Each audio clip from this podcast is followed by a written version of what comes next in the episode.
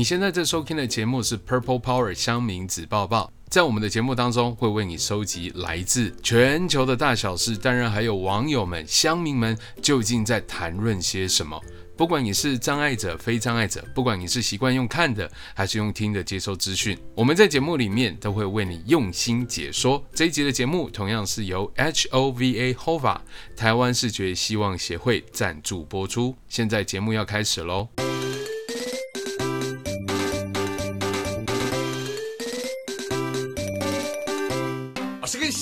看热闹的，只是往前站离一点，我退后就是了。loser，神七七 ORZ 三杯啦，沙眼猫咪，八加九，九四黄，查水表，这我一定急。八十七分，不能再高了。醒醒吧，你根本没有妹妹。Oh no！PTT 子报子报子报报报报报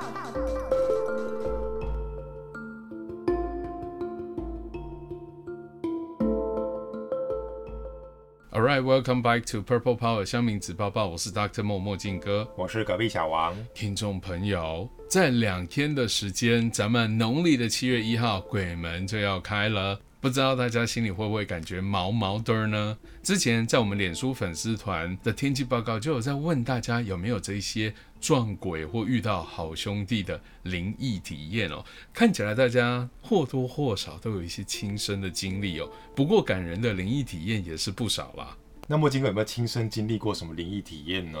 其实啊，还真的有呢。不过呢，我想还是下一次再跟大家分享吧。因为有时候看得见的好兄弟，还没有比看不见的人心来的可怕跟恐怖哦。不过，如果听众朋友没有撞鬼或者遇到好兄弟的灵异体验，想要在鬼月感受一下这种气氛的话，最快的方式就是直接到电影院来看一部精彩的鬼片。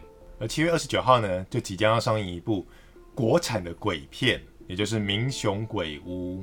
是的，《民雄鬼屋》这部电影，我们已经去看过它的电影首映会了，而且当天来的人还真不少。现场是全部客满哦，座无虚席，连一个位置都没有空下来。而且当天啊，导演还有主要的演员都有来，不过女主角是没有出现啦。女主角就是我们的杨锦华，苏妈妈，就是之前演《华灯初上》第一个领便当的。对，这一次演出了恐怖片，应该也是她第一次演出鬼片。看得出来，真的是他第一次演鬼片。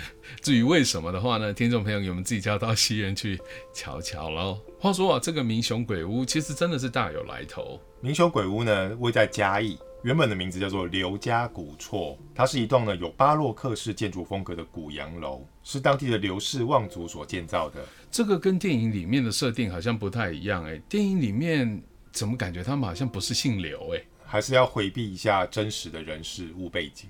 但明明他就已经讲的就是民雄鬼屋啊。而刘氏家族呢，在战后就搬离了这栋洋楼，因为年久失修，加上没有人打理，后来又传出了一些意外事故，就让各种灵异传说逐渐在乡野之间流传。没想到位于嘉义的民雄鬼屋有这么多灵异的传说，而这部电影哦，除了改编了一些人事实地物之外，大部分的架构也都还是以真正的民雄鬼屋为一个基本的蓝图。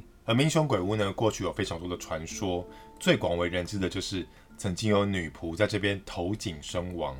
所以它算是一个凶宅喽。按照这样子的一个乡野传说的话，而女仆轻生这个传说呢，也被运用在这次的民雄鬼屋海报设计当中。我们来帮大家口述影像哦。这个海报的设计有什么巧思吗？这个海报呢，看起来是有一点小小的惊悚哦，是一个被砍掉头的女子的身躯，而脖子的部分呢，就变成了一个古井的形状，头部呢，则是被民雄鬼屋的鬼宅本体给取代，这样真的会很可怕吗？这样听起来有一点奇怪，有一点滑稽，就有点猎奇。哦，好吧。而导演表示说呢，这样子的海报设计是意味着女性自觉在大家族当中被各种的偏见跟执念所盖过。原来如此，导演有如此的巧思，我在第一时间真的还看不出来呢。没想到这部鬼片如此的寓教于乐吧。总之呢，他想传达的是一个东方社会当中重男轻女的观念，引发了这栋古老大宅里面闹鬼不断的由来。不过《民雄鬼屋》哦，毕竟它就是一部好兄弟的片，大家不要误会喽，以为是什么热血青春洋溢的国片，不是，好，它就是鬼片。今年的上半年有另外一部鬼片《咒》，其实在 Netflix 还有其他平台上也获得了极大的回应。不只是在台湾本土哦，在海外，在日本，在中国，其实都引发了很大的回响，甚至有中国网友呢觉得这是一个散播咒力的一个晦气电影哦，还在网络上刷了负评。而当然了，同片的演员呢也立刻回击说：“你们根本就没有办法看到这部电影才对啊！就连你们的咒跟怨 都是非法的。”不过说到民雄鬼屋哦，其实在台湾各地哦都有类似这样的灵异传言啦，还有凶宅的出现。而凶宅在一般的房仲眼里究竟是怎么一回事？还有在房屋的买卖交易市场上又发生过哪些令人难以解释的事情呢？比如说像是尸臭洗澡洗不掉啊，赏屋跟带看回家之后呢，还梦到了自杀过程。像这一类非自然死亡事件的凶宅，本来是人人避之唯恐不及。但是呢，却有一个人称“凶宅专卖员”在 PTT 自称“水镜”的房仲业者，却是习以为常。凶宅专卖员的水镜，不知道我们的听众朋友，如果你也是乡民网友的话，在 PTT 上有留意过这位大大吗？听说他自己带看了很多的凶宅、鬼屋、猛鬼豪宅，真的蛮好奇他是怎么样一路挺过来的。特别又是到了七月这个鬼月的月份，大家会想要去看屋吗？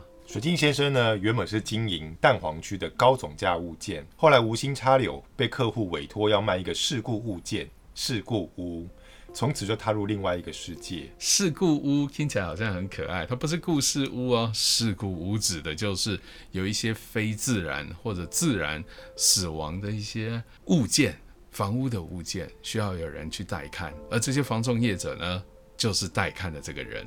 水镜表示呢，每个礼拜都会接到凶宅的物件，但是这些事情通常都不会上新闻，每天都会发生，只是我们不知道而已。他说每周都会收到这些事故的物件吗？可见发生过事情的宅邸真的是蛮多的。如果是自然死亡的情形，那也罢；但是如果都是一些非自然死亡，包含像是轻生、情杀、凶杀诸如此类，那就有一点太多喽。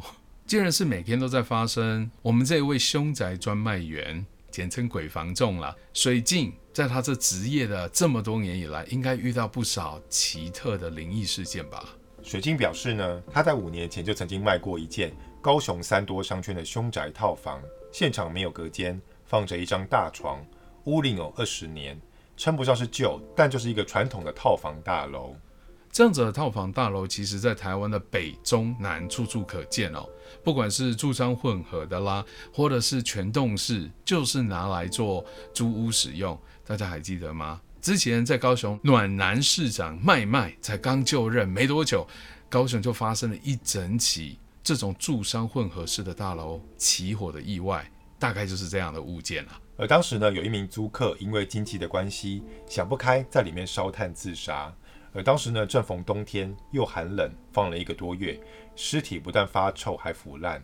据说当时尸水都渗透到瓷砖里面。嗯，这是冬天发生的事情哦。如果是现在这个季节的话，应该更可怕。对，可能不用到一个月，可能一两天吧。因为最近台湾的温度轻轻松松就过三十九、四十的。绝对会加快哦，这个尸体的腐化跟发臭。而事发一个月后呢，接到委托销售要到场看房，嗯，而这股尸臭味呢还是很重。什么？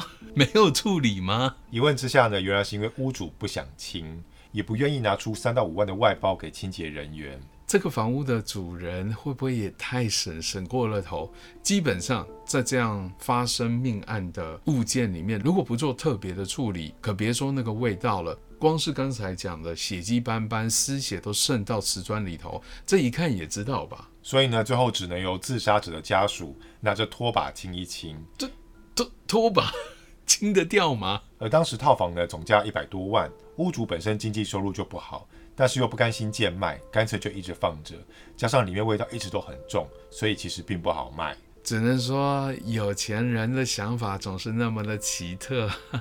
不过这样的物件又发生命案，而且现场又没有办法整理到让人看不出不着痕迹，这样子到底要怎么卖啊？而且加上现在在做房屋的买卖跟交易，都必须诚实的告知哦，不然就算物件真的脱手，也会引发后续很多的纠纷跟官司。而水镜表示呢，有一次跟着同事看完回家，开车时就感觉后座有人，刹车的时候后面一股腐烂的味道往前飘，屡试不爽。只要刹车，就会有味道跑出来。等一下，你们确定后座的是人吗？应该不是人吧？所以呢，水镜也不想往后看，他只是看着坐在副驾驶座上的同事，两个人面面相觑。所以他的同事也嗅到了那股尸臭味。而当天晚上呢，他就梦到了那间大套房，他站在套房的角落，看着一个女人买炭回来点炭，静静的看她躺在床上。而梦里的最后，居然变成水镜本人躺在那边。仿佛体验往生者快要不能呼吸的那一刻，醒来的第一件事就是大口呼吸，直冒冷汗，好像回到了现场一样。Oh my god！O M G，真的很可怕哎。所以他等于亲身经历走了那一回自杀者的历程，有一点回顾当下所发生的每一幕、每一个动作、每一个环节。而由于这件凶宅物件呢，价格并没有特别便宜，房子也没有派人去清，湿水还渗透了地板。每一次进去，身上的味道就像吃火锅烧烤一样附在身上，所以一直没有转手。后来似乎真的有一些灵异现象的出现，其他的邻居也陆续的搬离。也许现在去都还闻得到味道哦。可以不要形容的那么贴切嘛？像吃完了火锅一样，味道还粘黏在身上，这时还敢吃火锅？不过夏天好像也不会那么想要吃火锅吧？但烧肉可以考虑一下啦。南无阿弥陀佛。急急如令令，恶灵驱散。哎，man，希望这些恐怖的事情最好不要发生在我们的周遭了。不过呢，水镜也分享啊，不止在高雄这个凶宅的物件，在他职业的过程当中，这样的事情可多着呢。在去年呢九月，大理就有一个屋龄不到半年的房子，屋主呢租给一个租客，没想到租客没多久就上吊了，而且吊的位置非常特别，竟然是吊在干湿分离的横杆处。啊，干湿分离的横杆处，如果听众朋友你家也是这种干湿分离的形式，你应该会知道，那个横着的柱子其实很脆弱，不是吗？根据水性的观察呢，可能是用坐着的方式上吊的，死意非常的坚决。嗯，而当时呢，接到这个案子，一打开门，房子就有一股很沉闷的感觉，哪怕水镜呢把前后的落地窗都打开，房子还是呈现一个很闷、很沉的感觉，好像这个房间一直都没有窗户一样。但其实这个房子是有窗户的哦，只是根据水镜哦，这位凶宅专卖员，简称就是鬼房众了。他带着看房的民众哦，进到屋内，实际的感受就是完全不流通，相当的沉闷。而这起凶宅呢，往生者是上吊，所以呢，每一个房仲进去都会觉得头很痛。后来想说可能是房子的磁场不好，干脆后来带看呢，都把客厅、厕所所有的房间都开灯，但状况一样没有减缓。嗯，所以看起来并不是里面太久没住人啦，或者是采光不好，或者没有窗户的问题。追根究底啊，水镜跟所有的房中应该都还是直接连接到这一起自杀的事件吧。而有一次呢，水镜向买方介绍事故过程，表示说呢，有租客过去在厕所上吊，而地板上有个污渍的地方，就是当时上吊之后。大小便失禁的排泄物留下来的，怎么也是没有清理干净吗？跟上一个在高雄的物件一样，不是照理讲，在发生这些自杀、凶杀之后的这个现场，如果你要做交易跟买卖，应该都会清理干净才对啊？难不成又是为了要省钱吗？这个钱省不得吧？而待看完这一组客人之后，水晶回去想要把事发厕所的门关起来，没想到站在外面没有风，窗户紧闭。结果厕所门居然自己就关了起来！哇哦，一个全自动的 service，整个鬼套房升级不是这样子的。难不成当时自杀的这一位房客自己把门给悄悄带上了？而水镜呢吓了一跳，当场就喃喃自语的跟对方说：“我只是猥琐的房子中介，没有其他意思，不要为难我。”南无阿弥陀佛，急急如律令，恶魔退散，Amen。最后呢，水晶就把厕所门打开。再慢慢的关上一次，其实就已经关上了，何必再多做一次呢？这是什么样的一个仪式感吗？不过这样说起来，真的是蛮毛骨悚然的。如果是这样的房子，小王会敢住吗？如果不要跟我讲的话，就是不知者 无罪。这是什么样的一个概念？就是反正门自己的开关，你就觉得说哦，全自动化的服务吗？然后晚上突然觉得，哎，不用开冷气，凉凉的，是这个概念吗？就是不要让我知道有什么事情就好了啦。哦，不过呢，水镜这位在乡民网友间哦，PTT 上的红人凶宅专卖员哦，简称就是鬼房众了。他所亲身经历的这一些带看房屋的灵异体验哦，或者一些特殊无法解释的现象，墨镜哥还真的有遇到过。是什么样的体验呢？我曾经在几年前跟家人啊，有一阵子在看房子，就是要租屋嘛，好短租的。结果我们进到一个房子里面，立刻感觉天旋地转。那个房屋其实采光也不错，重点是呢，我有一个习惯，就是我会喜欢拿着手机，然后进到这个物件里面的时候，打开指南针。当然，你也可以下载类似罗盘的一些 APP。呃，我们走过客厅的一个梁柱的时候，那个指南针啊，它开始三百六十度不停的旋转，转啊转啊转啊转。然后呢，我本来以为只是 App 有问题，我把它关了再开，结果呢，发现它照样是这么转啊转啊转。而且在那个房屋，我们才逛了这么一圈下来，立刻哦，我们所有去看房的人都觉得不舒服，头晕目眩。所以呃，水镜所提到的这一个。看屋的灵异体验，墨镜哥可以 echo 一下，是真的会有这样子的物件，就是一个磁场很混乱的概念。是的，不过呢，我们刚才讲的只是磁场啊，有一点混乱的感觉，但房仲也并没有跟我们说这个物件是不是凶宅。而墨镜哥，其实刚才这间台中大理的新屋是有后续发展的哦，所以它并不是就此卡在那里卖不动、卖不出去。这间新屋呢，其实是两房一厅含车位，状况相当的不错。而当时上药的租客呢，大约四十多岁，上吊原因不明，也不知道为什么会选择在干湿分离的横杆上。嗯，不过呢，房子一个多礼拜之后，就大概以市价的八五折卖掉了。OK，往生者的家属呢，也赔偿了数十万元作为价值折损的赔偿。嗯，所以原屋主算是全身而退，而新屋主呢，则是找来了法师处理了两次。目前还在持续出租当中。南无阿弥陀佛，急急如律令，恶魔退散，Amen。对了，如果可以真的找到处理的方式，这当然是最好的喽，因为毕竟。这房屋的状况也不错，虽然很遗憾，有些民众可能在自己的物件或者是租来的物件里面选择轻生，了结了自己的生命，但确实会对于后续的处理带来不少的难度。不过还是希望听众朋友大家要好好爱惜自己的生命哟。但亡者已逝，还是希望哦一切皆入土为安呐。不过还是要提醒我们的听众朋友，如果有遇到什么样的挫折跟挑战，记得还是要及时的 call for help。或者准时收听我们的节目，也是可以转换一下心情的啦。而水镜呢，也将自己的真实经历集结成册，出了一本《Hello，我是凶宅房仲》的书，一举成为当红作家。听说近期还打算出版第二个系列作，怎么感觉好像变成先前很夯的接体员大师兄？他好像也是在乡民网友之间打开知名度。是啊，作品还红到拍成了舞台剧。总之呢，如果听众朋友你们不排斥这样题材的话，也可以来追踪这两位谈到生死啦、尸体啦，还有这个凶宅物件的两位大作家哦。当然也可以来支持一下我们比较温馨可爱的绘本哦。停电了别害怕，来自 HOVA 社团法人台湾视觉希望协会的童书。我们现在就先听到他们的公益广告，广告之后。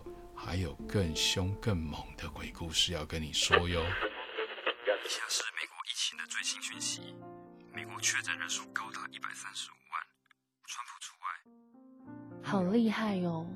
可以在广播节目中侃侃而谈，而且他还拿起手机开直播，一点都不会怯场。你也可以的，一回生二回熟，只要多加练习，每个人都有机会做得到的。嗯，是这样吗？可是，一般训练都是提供给社会大众，并没有听说有提供给视觉障碍者的训练方式啊。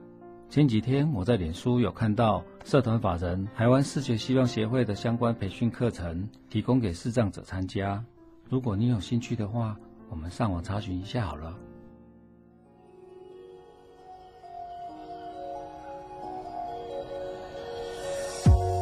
台湾视觉希望协会提供了中途失明者支持、视觉障碍者生活重建训练，每年还会举办视觉障碍者广播电台人员培训、视觉障碍者舞台表演人员培训、口述电影制作及培训等相关服务。如有兴趣了解，可上网搜寻关键字 “HOBA 台湾视觉希望协会”。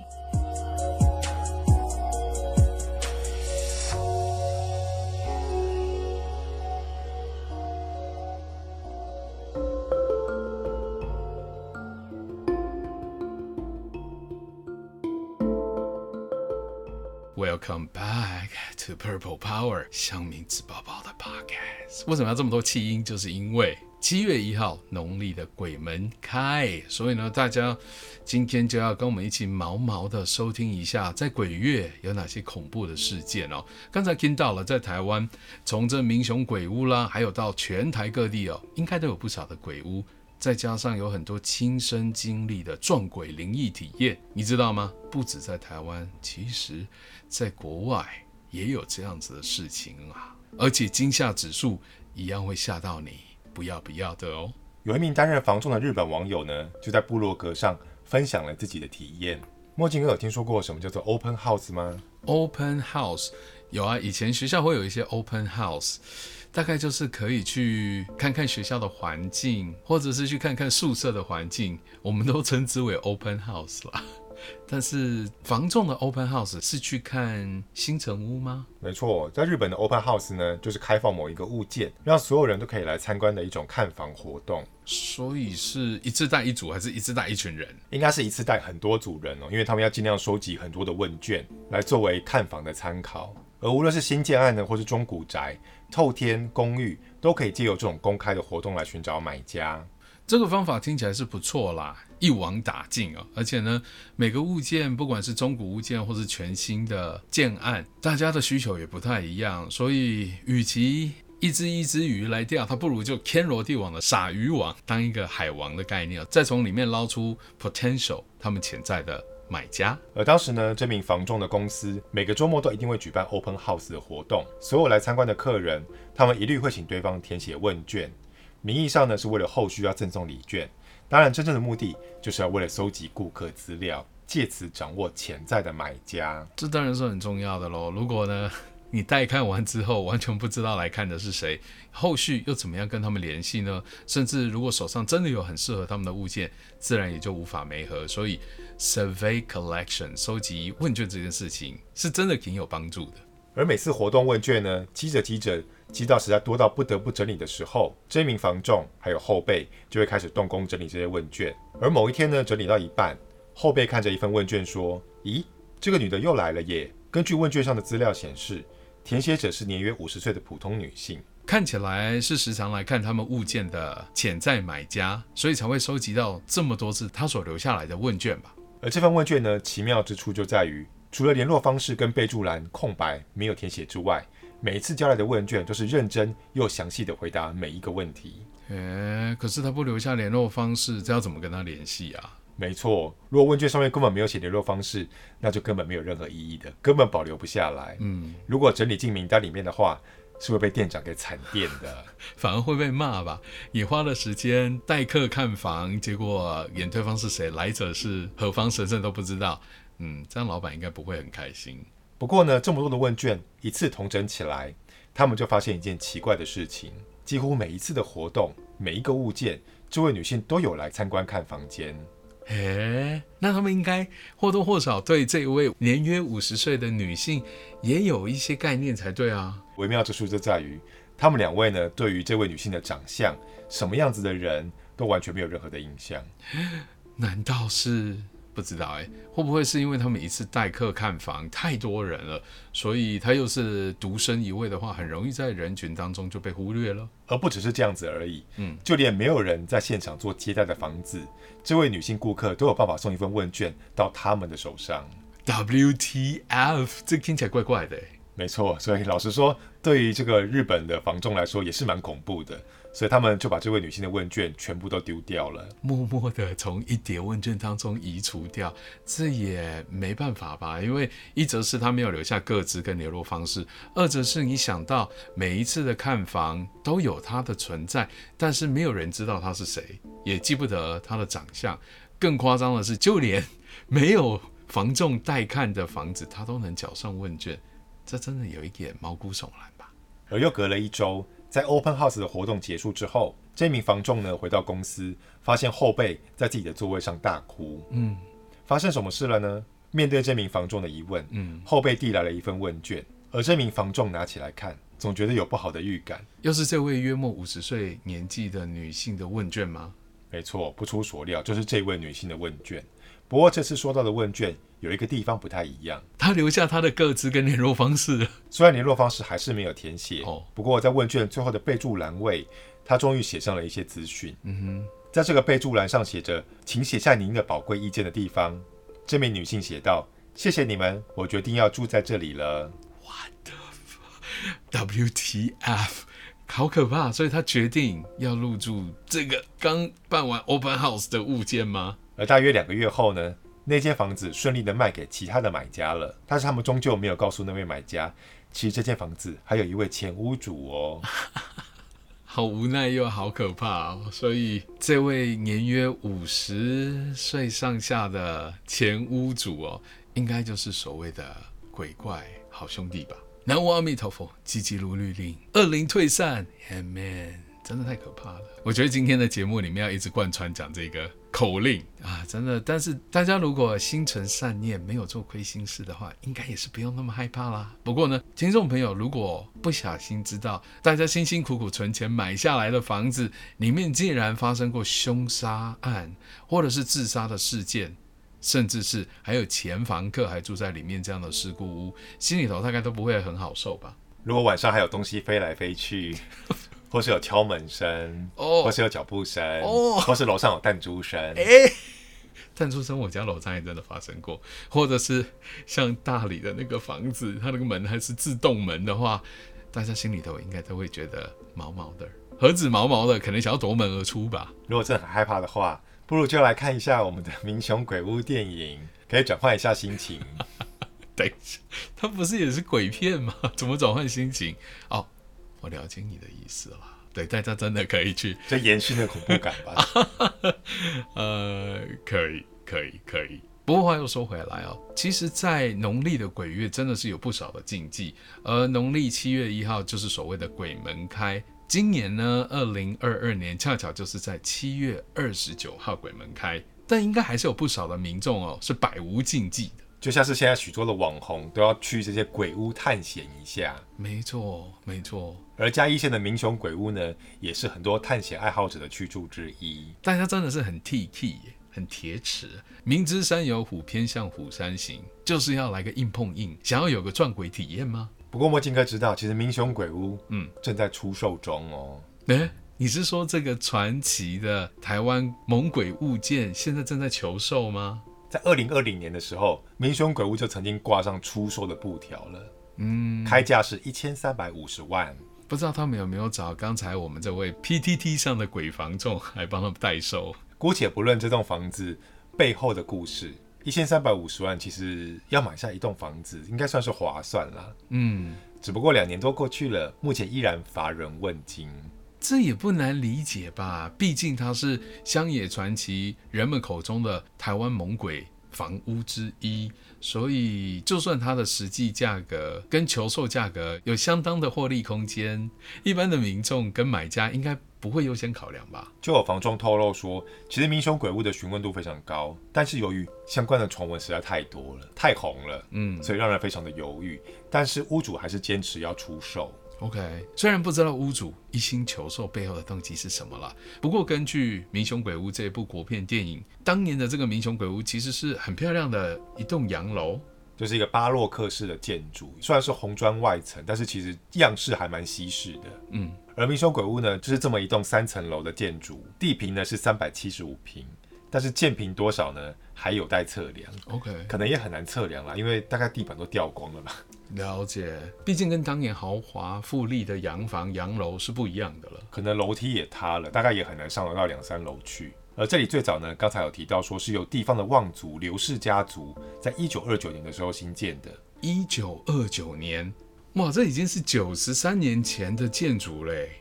而后来呢，刘家人陆续的迁出，让该栋大宅逐渐的荒废。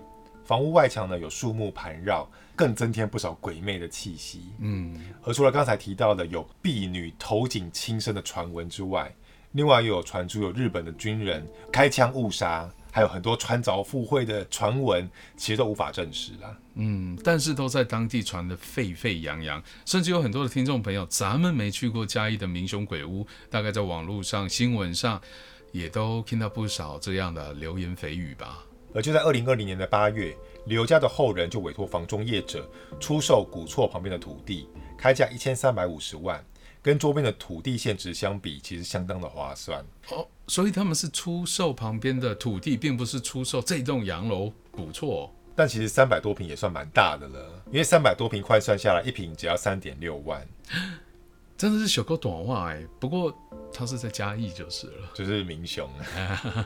因为相关的传说真的太多了，所以虽然有很多问问哥、问问姐，我一直去问，但是至今没有人有意愿购买。而受托的房中业者则说呢，虽然刘家的后人是不急着脱手啦，但是自己的祖厝被说成鬼屋，也是相当的无奈，因为毕竟这些都只是传说而已嘛。但是最后还是坚持要出售，希望顺利卖给有缘人，让这栋鬼屋走入历史，不再是民雄鬼屋。有缘人，有缘的良人，你们在哪里呢？而且在农历的鬼月，说不定隐形的这些看房的买家，早就都已经在那边进进出出个不停了。就像刚才来自日本的这个房仲业者在部落格上的亲身分享，说不定不用房仲去带看。好兄弟们，大家都已经大排长龙，在里面开 party 了。And all right，而以上呢，就是本周精彩可怕的灵异体验。墨镜哥还有隔壁小王带你用声音来逛逛明雄鬼屋。记得下周同一时间，我们还有更精彩的鬼月专题要跟你分享哦。我是 Doctor 墨墨镜哥，我是隔壁小王。Same time next week。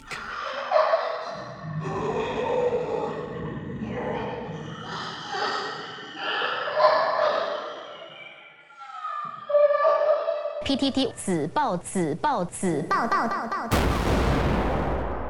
哎，不过小王，我觉得蛮错愕的是，竟然会卖不出去，因为民雄鬼屋俨然它根本就不是鬼屋，它就是一个观光景点吧，已经变成一个名胜古迹了。不只是去直播的网红，连一般的游客到了民雄鬼屋旁边，还有一间民雄鬼屋咖啡厅可以坐下来休息哦。如果你去夜游的话，旁边还有烤香肠的摊贩可以吃烤香肠哦。烤烤烤烤香肠，OK。